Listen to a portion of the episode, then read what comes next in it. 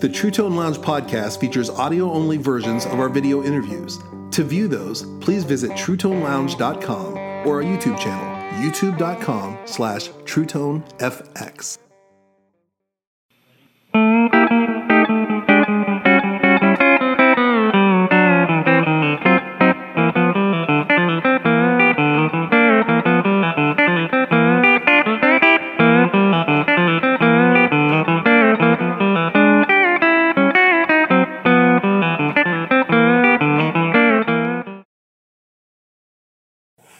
Hi, I'm Zach Childs, and welcome to the True Tone Lounge. Today, our guest is Paul Franklin.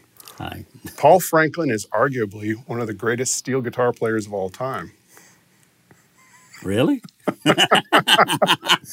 He's played on innumerable hit singles and records, and he has broadened the appeal and the exposure of the pedal steel by world tours with Dire Straits, sessions with everyone from Bon Jovi to Barbra Streisand and Megadeth, and he's even continued with a teaching method. Far from sitting on his laurels, continues to do sessions, continues to tour, and continues to have a Monday night residency with the world famous Time Jumpers. Yeah.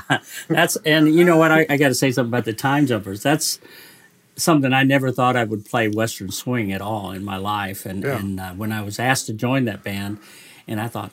I don't know this music, uh, so I've got to go back. I had to backtrack and l- learn Bob Wills music, and Wow. and it's been the treat of my life because you know, which which is my point. You never know what you're going to be asked to play on this instrument, so it pays to be ready. Yeah. Let's, you know, let's go in the Wayback Machine.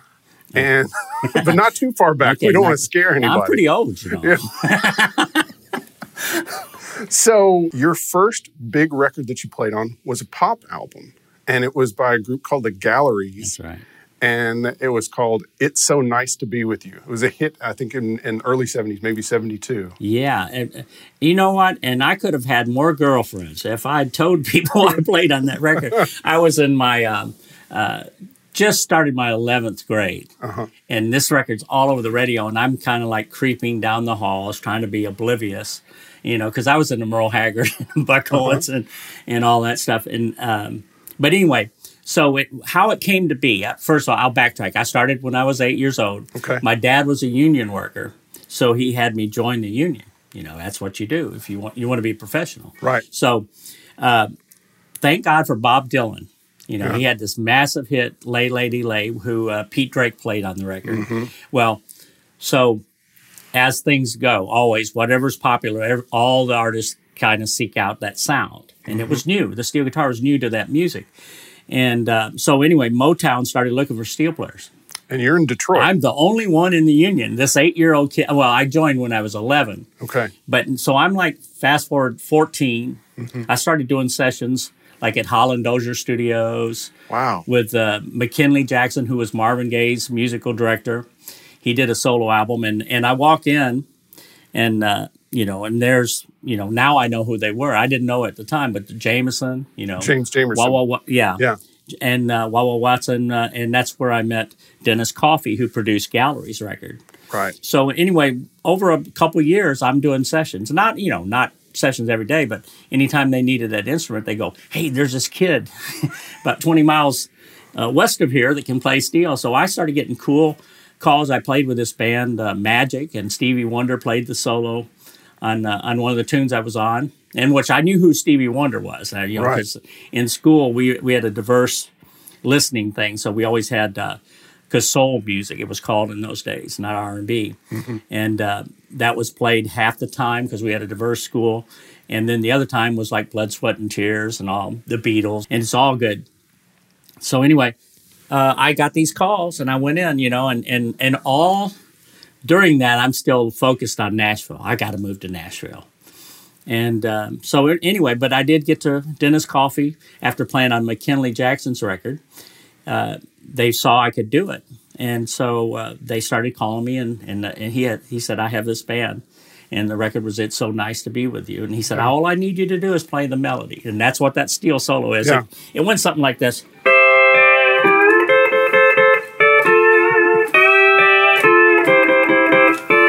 I don't even remember how to play it, but anyway, that's what it Yeah. did, you know, and uh, you know that was easy for me because I was already into Johnny Paycheck. You know, the, the Right. stuff in Nashville was like that kind of stuff. So Yeah. so it was much more complex. So you know, I'm thinking, well, that's not, Yeah. you know, to me, I was so glad to do it, but it gave me my first taste of studio. Uh, now I look back at it, I wish I'd stayed in Detroit a little bit longer, maybe played a, you know, experienced and really what uh, I had gone through. And uh, the interesting thing is, um, one of the players heard me playing a little jazz. He said, "Man, you ought to come and play with us." And these guys, that that's that band. You know, they played at the Playboy Club and played jazz all around town. Of course, I didn't follow 'em. You know, that's what I look back and it's a regret.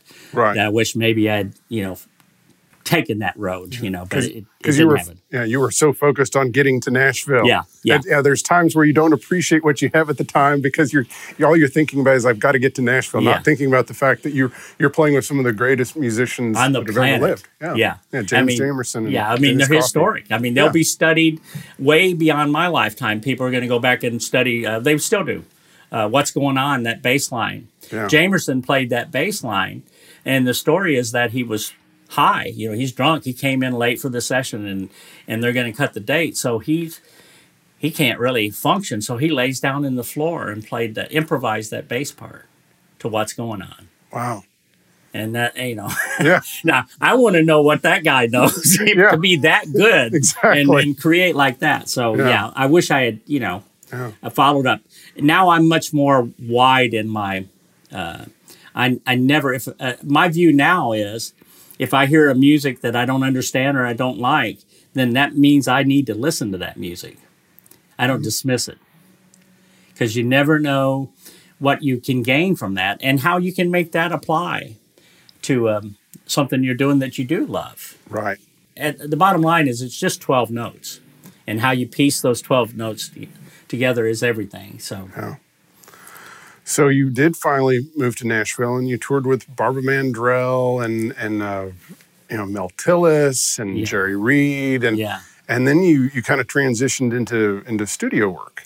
yeah, and you were kind of part of you know what uh, Mark O'Connor kind of coined the new Nashville Cats. This this Yeah. kind of next generation of players that came up, and uh, some of the innovations that that you had you know at that at that point in the in the eighties was like the Pedabro. So Oh, you had so the the Pedabro was a kind of a resonator dobro steel guitar and, and probably the biggest hit you played was uh, forever and ever amen by Yeah. you know by randy travis and that that kind of, where did you get the idea to to to have a a pedal steel slash you know dobro instrument okay. Well, the the name on the instrument's Franklin. My Yes. father, yes uh, when I started playing at eight, okay, there was a uh, he got me a Fender 400. Mm-hmm. Every Nashville player we met said, "You got to get this kid off this guitar right away." It was already obsolete. The mechanics, Mm-hmm. Right. and this is what a lot of steel players today think. Oh, I got a Fender. It's got. I'll, I'll be great with that. You Yeah. don't want to play a cable mechanism like that because you can only raise. Like you could you can do this, yeah but if you do that, you can't do this you can't lower and you can't Right. lower. So you've Yeah. got to be able to do that with every string multiple times in, in some cases. Right. So uh, my dad, there's a two year wait on a Showbud and Mm-hmm. an Emmons, which is what Nashville players use. So he, my uncle had a body shop and he said, I can build one of those. And he was gifted. He was a great, he knew how to use machines and he was a great woods guy. yeah And so um, he built my first double neck, and then the second one he built got him his job as the uh, in Nashville. So when I moved to Nashville at 17, he moved. He followed uh, about six months later and went to work for Showbud building endorsed players wow uh, guitars, and so because he was a genius uh, with with uh, pivot points and stuff that, and which is key to how the the instrument works. So he builds guitars.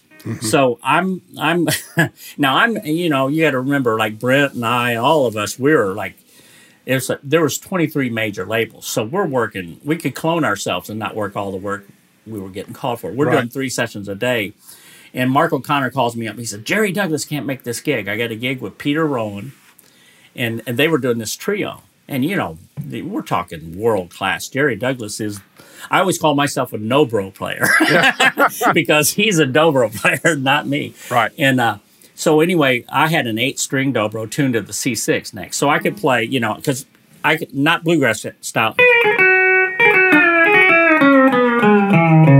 I can play those kind of. That was very sloppy, but anyway, I can play that kind of stuff Mm-hmm. on dobro. So Mark decided instead of calling it a real dobro player, he said, "Let just come on, we'll try it." You know. Yeah. So I played this gig. So the next day, my dad said, "Well, how'd it go?" Because he knew I was really excited to do that, and I said, "Well, um, I, man, if I had pedals, you know." And uh, I said, man, it would have really been great. I didn't give it any more thought. I went on doing sessions. You know, that's, that was just a one-time experience for me. A week later, my dad said, I think I got to figure out how to build a pedal dobro. I said, what? he said, well, you want me to build you one? I said, well, sure. Yeah. So he built the, the very first one that he built is the one I played on Forever and Ever. Amen. Yeah. And there's no variations whatsoever. In fact, he never varied the instrument at all. And uh, what people had tried, different uh, great craftsmen had tried, and they, you know, the, the cone of a resonator is paper thin.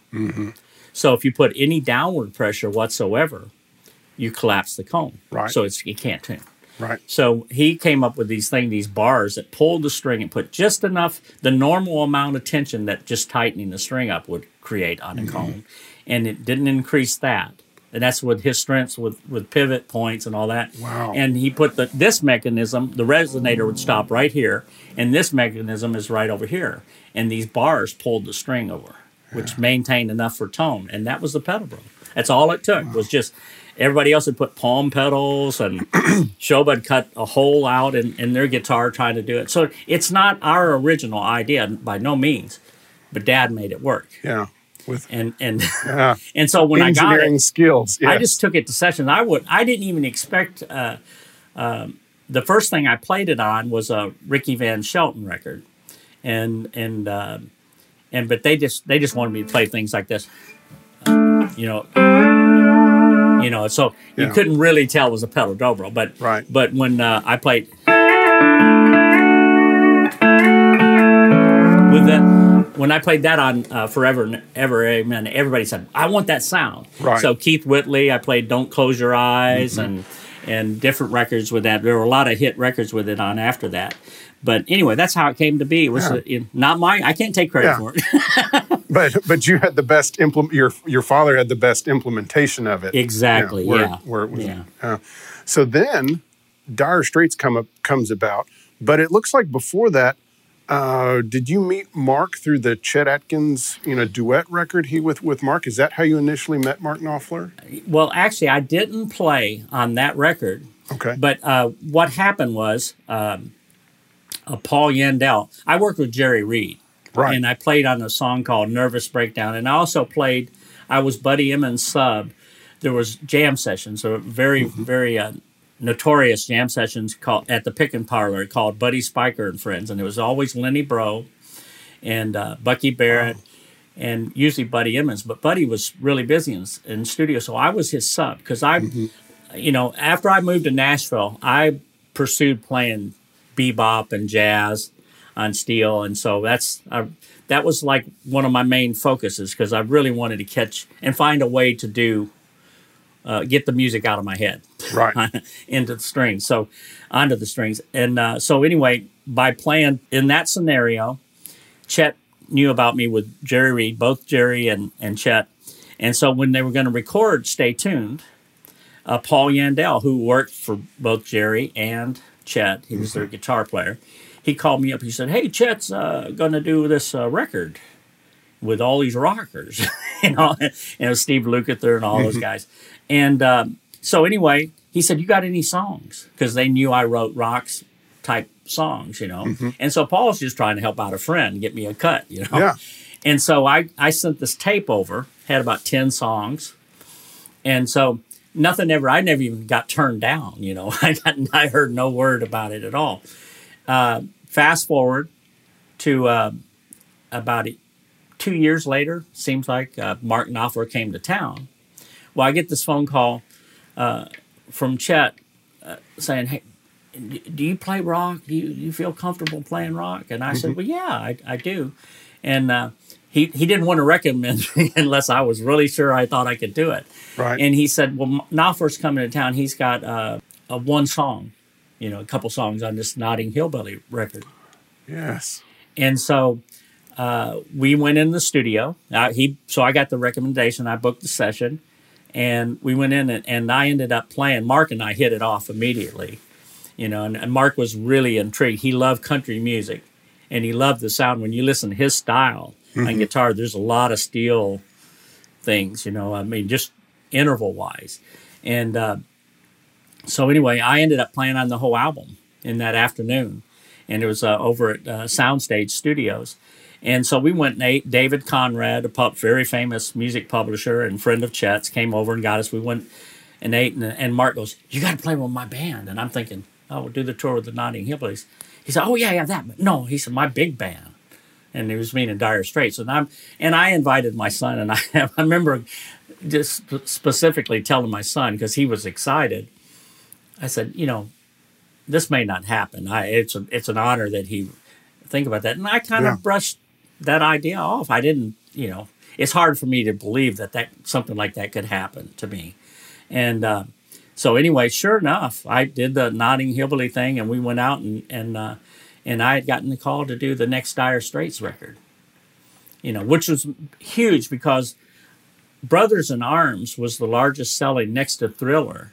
It introduced the CD thing, so this was a huge record, no matter what you did. And I thought to the chance to get to play on that Yeah.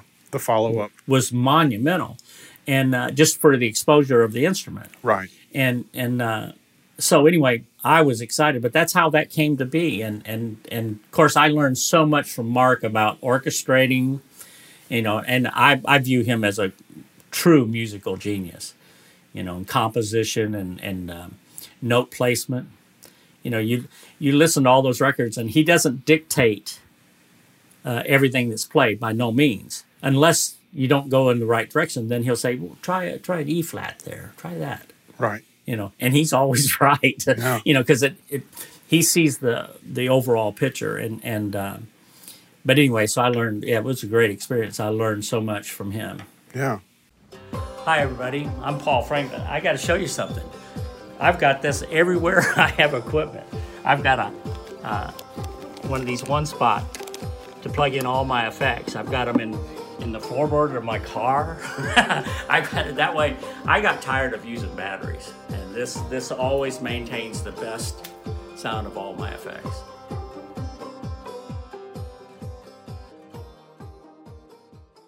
Playing with Dire Straits and playing on that big of a stage in front of all those people must have been, you know, quite a thrill to get to expose people to this instrument because, I mean, to so many, I mean, it's kind of a, they've never heard of the pedal steel before, never Yeah. seen one. That's a really um, it was an eye opener for me. Uh, and i remember uh, going to the rehearsals. I brought everything i owned you know every stomp box everything like that uh, to the uh, the initial uh, rehearsals for the record. And I, I asked mark i said what do you want me to play? He, he said paulie. He said you have to remember that every preconceived notion of your instrument is in america he said, You're going to play music for the world. Yeah. And he said, this The sound of this instrument is just as new as a synthesizer or, or anything else. He said, Just fit the music. Yeah. He said, You don't have to color it into something else. And that is, that's monumental in itself. Um, because we we uh, relate the instrument always as all that kind of crazy stuff is country. But if but if you go uh, like calling Elvis or something Yes. like that, then you hear the instrument. It's it's not country anymore. So Right. he he opened the door to just play it, uh, you know, musically. And in fact, that that intro, calling Elvis was uh, he was originally it was going to be rockabilly, that kind of thing. And I was sitting in my we had ISO booths, booths at uh, uh, Air in London, and so Jeff Carl's. We're all just got we have our we're noodling what we call Right. and I'm sitting doing this is my exercise just to loosen up my hands. And, Yeah. and so Carl starts playing along with it. And then and then the next thing I hear is Mark Mark goes, calling Elvis. Is anybody home?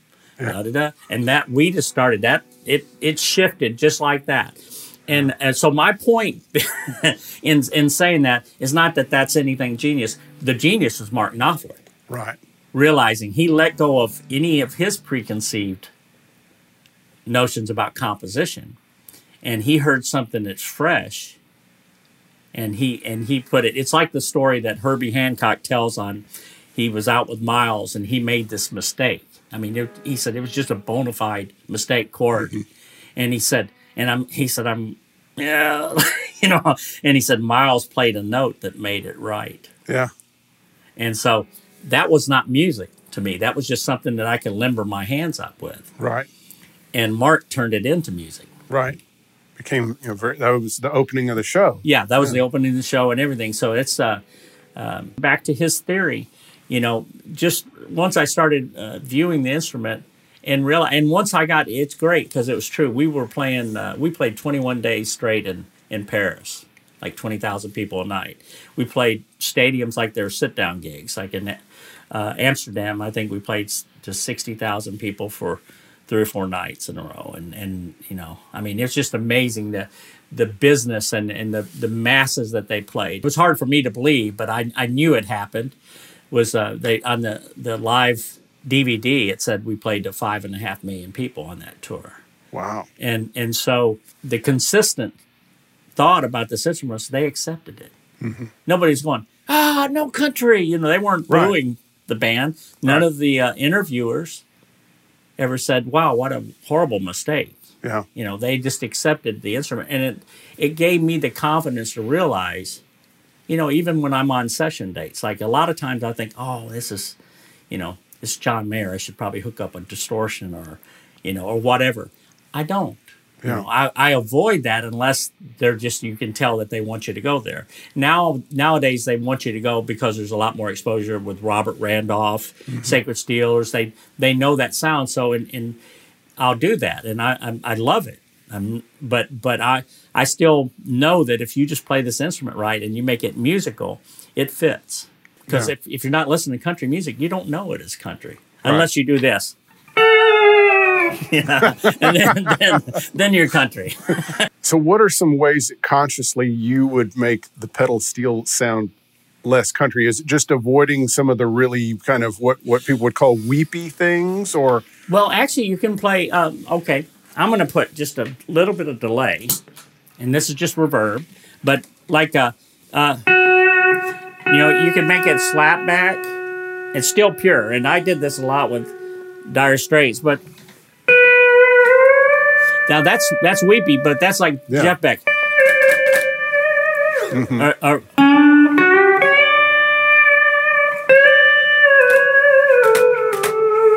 So all of a Yeah. sudden, it's like a human voice.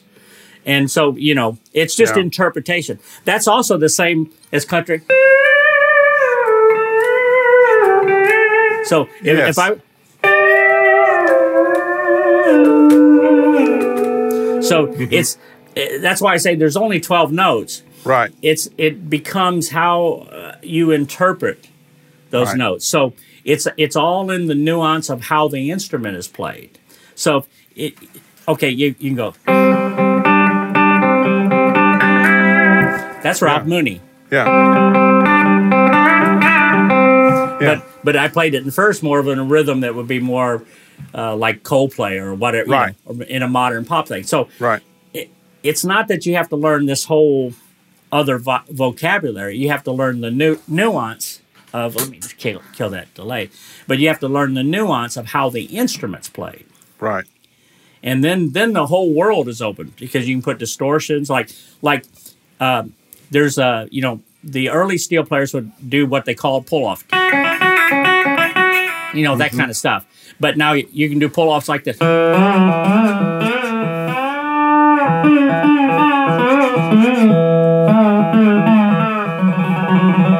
So you can you can approach the instrument that way. It's the same technique, Right. but it's just okay. Learning that you know, my theory is like I always say, what if? Okay, if I know this, I could go.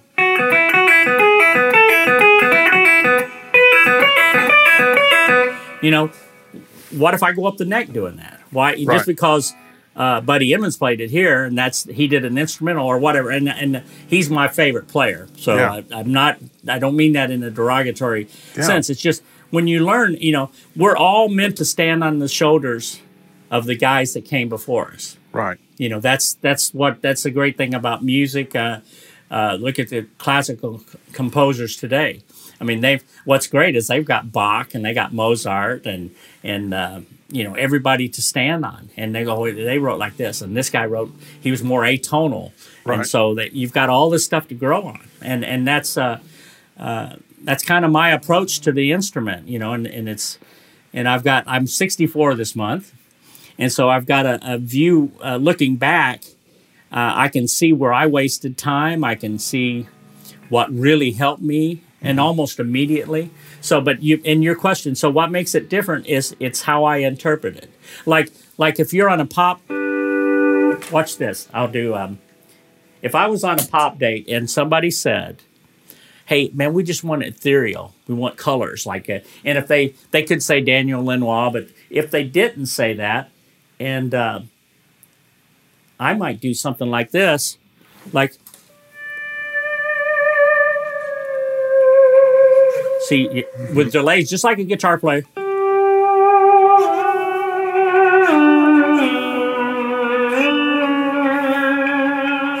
You know just any and and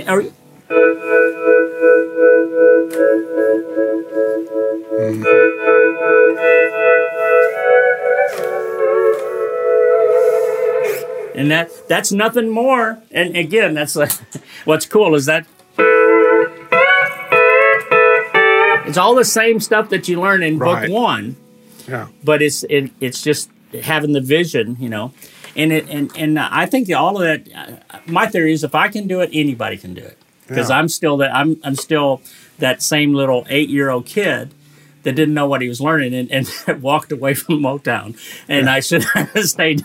I should have stayed there a little bit longer. But Yeah. but uh, So getting back onto, you know, of course, you know, the the Dire Straits, you know, gig kind of uh, it, it it showcased you to a wider variety of players, and then you started getting calls for you know non-country Oh, yeah. type sessions. Tell Oh, us yeah. a little bit about you know some of the sessions that you played on, you know, in in a non-country or you know, in, you know, some of it started a little bit before uh, Dire Straits. I played on Brewer. Uh, there was a band called Brewer and Shipley, and they had one toke over the lines. Mm-hmm. Yes. because that the Detroit stuff introduced kind of got me on that road, but uh, by leaps and bounds, Dire Straits gave me the world exposure, and and during that uh, when I was in the middle of the tour, and and I'm like when uh, Dream of the Blue Turtles or whatever that that instrumental the on Sting. Sting's first Yes. solo album, and uh, and you know, and, and when he was using jazz players and everything, I just love that. It to me, it was like everything came together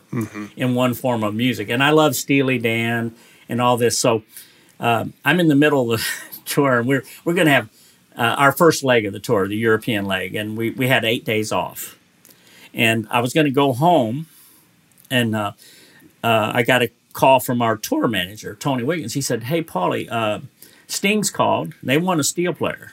And they saw you on the video. We had a video of calling Elvis. Yes. And so, anyway, so that's how that came to be. You know, they just, yeah. they, you know, I was there and they thought, let's get Mark's guy. Yeah. And so, and uh, so I played on Munificent Seven, which is a 7 4 Tune, and I'd really never messed with time signatures, mm-hmm. and and uh, but it was interesting when I was there. I was I, I got to educate Sting a little bit about what the instrument could do. You know, I was showing him because he loves jazz, so I right. started playing voicings and you know and and so I noticed he used steel about on two or three albums after that. You know, I couldn't do do the the next one because I was doing George Strait, Educating him was a, a great thing, but anyway, I he educated me on time signatures because the first part is a seven seven four, and then I you know it's the first time I had a chance to play on it. We we didn't do anything in Nashville like that, right, and so um, anyway, so but the the uh, uh, what he hired me for is to be the Grand Ole Opry in Munificent Seven because when it goes in this, it was Sting's version of country, and so it went into this country part. And so he said, "How would you?" He I remember he, "How would you kick off a country song?" And I I remember he said, "That's what I want." yeah, And so, but I had to come out of a seven four bar, you know. Right. So it was a, it was a little tricky for me to just you know a few times listening and then then I got it. But they Mm-hmm. they um, Because it has a uh, metric modulation where it's going from one time signature yeah to another when it goes yeah, and you never chorus. hear it. It's like it Yeah. trans. So Vinnie Yeah. Vinnie Colaiuta, man, Yeah. he's brilliant. And, well, all those are so, you know Dominique and Sting. They they all they live in that world of of uh, polyrhythms and and. Uh, but anyway, so that was that was great, and and I got calls. I mean, I got um, you know to work with Streisand and and uh, John Mayer and different different things, and because Don was was uh, the was not was was one of our opening acts, so I met Don. Oh wow! Yeah. And and so Don would call, uh, you know, on several things, and and uh, and uh, most recent was the about two albums back of John Mayer, and uh, you know, so I, I felt like it gave me, you know, and not that I'm great, but it just because I was the guy in that chair, I got a chance to expose a lot of people to. And, and especially the way Mark allowed the instrument to be, you know, like I, I played, it wasn't like we're just going to use it on the new songs and then when we do mm-hmm. latest trick, you leave the stage. It was like, no, you play on Telegraph Road. I play on Right. all except for Sultans because he wanted Sultans to go back to the initial band, right. Small band. The four piece sound. Yeah, the four piece. But Yeah. other than that, I we played on everything. What was your favorite song to play when you were on the road with Dire Straits? I often get asked what's my favorite song. Yeah, I always say the next one. the next one. Okay. Uh, Well, all of them uh, for different reasons. There's a part of me that loves the, you know, it's like the most complicated part should be the one you'd love. right. But I actually like, you know, um, uh, if it's so beautiful and all I got to do is this. And then, and then I hear the strings around it and I hear all this orchestration. That knocks me out. Right. Because I think I've got to place that just absolutely perfect. And Right. that's as hard to play when you when you start getting into the the incremental ways that can be played. So uh, I don't really have a, a favorite thing. I mean, I, I always the the one I, I I stressed about the most was calling Elvis because we opened our show with this riff. Right. And and for most of the early shows, we had three triangles in front of the stage, and so and uh, there was a light show going on, and so I had to play that sometimes for five minutes, right. and I'm going. Oh my God! I've never played it for five minutes. You know, of course, you don't want to sit there and mess up. So, uh, I, I got my chops up. Let's Yeah. say that. Yeah. but it, but that was uh, that was fun and and um, uh, you know the the hardest thing in that to to do was uh, playing the solo on every street you know because we Okay. we tried that different you know everybody tried playing a solo on it and you know and and and uh, I was the last one you know that they tried they tried keyboards and only because and I didn't hear the instrument fit I thought wow are you sure I don't Yeah. I'm not sure what to play. And then, then so a few times, and then I came up with that. Uh, I can't even play.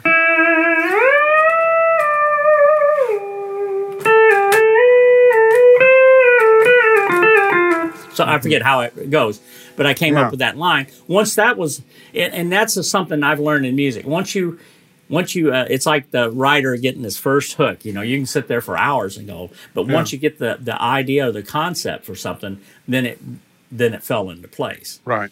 But and and the steel guitar being able to do that, Mm-hmm. It became like a human voice, and that's why because uh, those changes I don't I forget what they are, but they're moving. There's a change every da da da da da da da. The right. changes are moving every, yeah. you know, like a triplets, and so it, it was hard to play over, and and so that worked, you know, so I got lucky. yeah. What are some uh, maybe some other sessions where you feel like you've you know really kind of like something that was satisfying where you feel where you felt like you had taken the steel guitar to another another place? well, I, I never think of me taking it to another place, but Yeah. I there there's times that uh, that uh, when I got called to do Megadeth, and, and I can't remember what I played on it, Yeah. but I thought, and I you know, so I went I went you know I knew about Metallica, but I hadn't actually hadn't listened to Megadeth Mm-hmm. before that, so I went and uh, bought a couple records, and and I heard the music. I go, what? In my mind, I'm going, what am I going to do? Yeah. you know and and so i was pleased in the first record and and of course dave uh, Mustaine, uh, you know, they were in Nashville, but you know they weren't sure about putting a steel guitar on it. This was the producer's call. Right, Dan was- Huff. Yeah, Dann Huff. Yeah. Uh, but Dave was there, and so I did this. We uh, Jeff Balding was brilliant. He he got the sounds up through his gear, and we got this massively distorted sound. Okay. And so I did a, a slide. You know, everybody thought it was the guitar, mm-hmm. but it was the steel.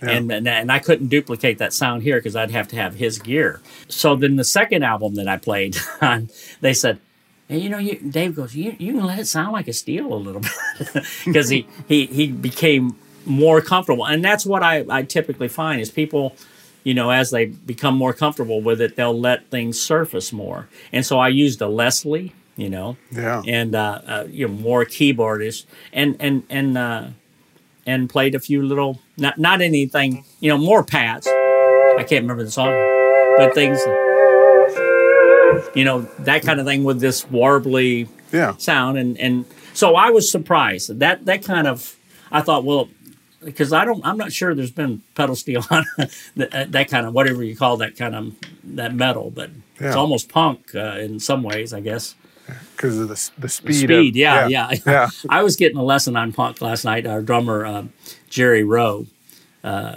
he, he has a punk band and so he was giving us all a lecture about the DB there's a B. I don't know anything but Yeah. just like and uh, so Oh. anyway Now, what what band were you playing with uh, Jerry Roe? Was that just a session you were That playing? was uh, we were doing this young kid. He's uh, like a little savant kid, uh, Mason Ramsey, who uh, last thirty days he's got two million uh, Instagram followers. Oh, wow. His uh, he's a yodeler, All right. and uh, and and we we did. Uh, uh, Ellen heard him. She had him on her show. Then he and he did Mm-hmm. like the the Tonight kind of shows, and you know, uh, and then uh, he did the Grand Ole Opry twice, and it's just like everybody's embracing him, and it's just, you know, he's 11 years old, Wow. and he sings like Hank Williams. Okay. You know, so we were doing this, but Jerry's has his own punk band that he tours with, and and uh, so anyway, he was educating. Uh, Jimmy Lee Sloas was asking him various questions, and we were You're I getting learned schooled. a lot more than I ever knew. Yeah. There's a lot, a lot of depth in that music. Yeah. This has been an audio presentation by True Tone, truetone.com.